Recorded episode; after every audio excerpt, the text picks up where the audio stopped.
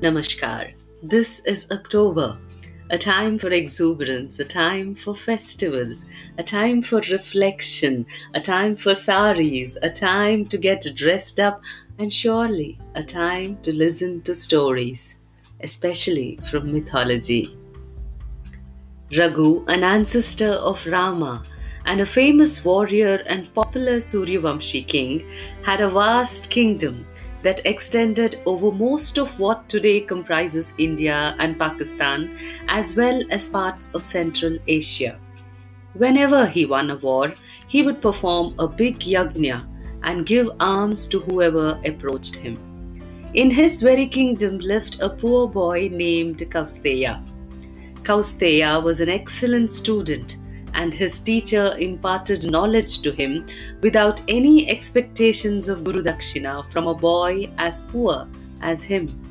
In time, Kausteya completed his education and asked his teacher, Guruji, what Guru Dakshina may I give you? Please tell me. I know your background, said the Guru, and I don't want any fees. You have been a wonderful disciple. Go ahead and spread your knowledge to others. I will consider that my fees. I bless you, my child. Now find your path and serve your destiny. But Kausteya insisted. I believe that education is incomplete until I pay the teacher's fees. I must give you something, Guruji, he urged. The Guru resisted, but Kausteya was insistent. Finally, the Guru lost his temper and said, If you're so adamant, then give me 10 lakh gold coins. Can you do that? If you can't, then admit that you can't pay. Take my blessings and be on your way. Kausteya was caught by surprise. He had not expected his teacher to ask for such an amount. He grew worried. How will I procure so much wealth? Perhaps I should have left my teacher when he told me to. Perhaps I should have just gone away. But my ego got in the way, and now I have to try my best, he thought. With your blessings, Guruji, I'll get this money and I'll give it to you, said Kausteya and departed. As he journeyed through a thick forest, Kausteya thought about the task ahead of him. Whom can I approach? he wondered. And suddenly, he remembered, he thought of King Raghu. He was certain that the king wouldn't turn him away empty handed, so Kausteya made his way to Raghu's palace. Once Kausteya reached the palace, King Raghu received him respectfully with pots of water.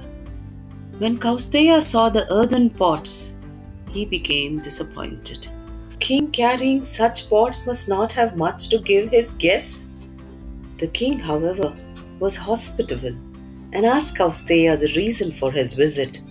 O learned man, your wish is my command. Why have you come to visit me? Hesitantly, Kausteya said, I seek 10 lakh gold coins. King Raghu was not perturbed. 10 lakh gold coins? Uh, you see, I have just completed my yajna and I have donated all that I could, he said. Now I am left only with these earthen vessels. But it is my duty to fulfill your desire. Please give me some time to arrange this money for you. That night, Raghu lay in bed and wondered, Where should I get this money from?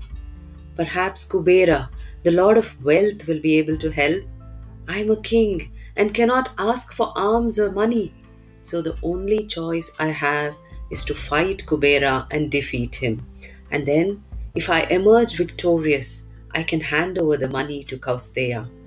The next day, Raghu marched north with a few select soldiers to Kubera's abode. They travelled all night and halted outside Alkavati, Kubera's capital city. Kubera had many spies who observed all that was happening in his kingdom, day and night. Soon enough, a few spies ran back to the palace and warned him, Your Highness, the great warrior King Raghu has come prepared to, war, to wage a war against you, and it is all because of a promise that he made to a sage assuring him that he would give him 10 lakh gold coins. Kubera was surprised. He was surprised to learn about Raghu's intentions and used his magical powers to locate Raghu. Who was sleeping under a shami tree in the forest. Quickly, he transformed the leaves of the tree into gold coins. When Raghu awoke the next morning, he saw the tree covered with gold coins. He understood that it was Kubera's magic at work. He said to his soldiers, Our mission is already complete. There is no need to go to war. Let's take down 10 lakh gold coins from the tree and leave the rest as is. The life of a king must be like that of a sage with minimal to no attachments.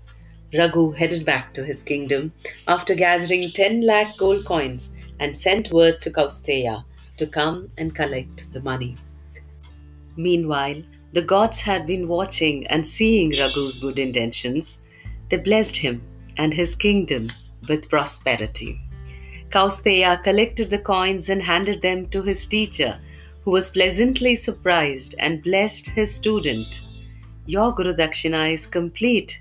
Go and prosper in this world, my child, he said. The Guru then donated all the gold coins to the poor that very day. It was the tenth day of the month of Ashwayuja, and from that day onwards, distributing wealth on this day became a custom.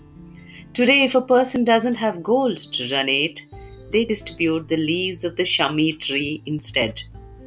Later, it is believed that Rama defeated Ravana on this day, and the tenth day of this month came to be known as Vijayadashami or Dasera. Since then, the Shami is considered an auspicious tree and is also called the tree of gold. Legend also has it that when the Pandavas were in exile for a year, they were afraid that people would recognize them if they carried their weapons along.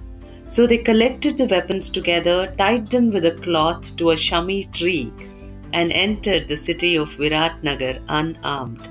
The tree thus became a great source of help during their exile. Today, people all over the country celebrate Vijayadashmi after nine days of Navratri and worship Goddess Durga. On the tenth day, leaves from a shami tree are kept in a box and distributed to friends and relatives. People touch the feet of elders and say, Please accept these shami leaves and bless us so that we prosper in our lives. King Raghu was blessed with an heir to be born who is as brave and generous as himself. Hence was born Aja and to Aja was born Dasharatha, and to Dasharatha was born Lord Rama. What an interesting story, isn't it? A story of generosity and kindness. Your greatness is not what you have, it's what you give. To serve is beautiful, but only if it is done with joy and a whole heart and a free mind and without expectations, like King Raghu. Love and kindness and generosity are never wasted. They always make a difference. They bless the one who receives them and they bless you, the giver.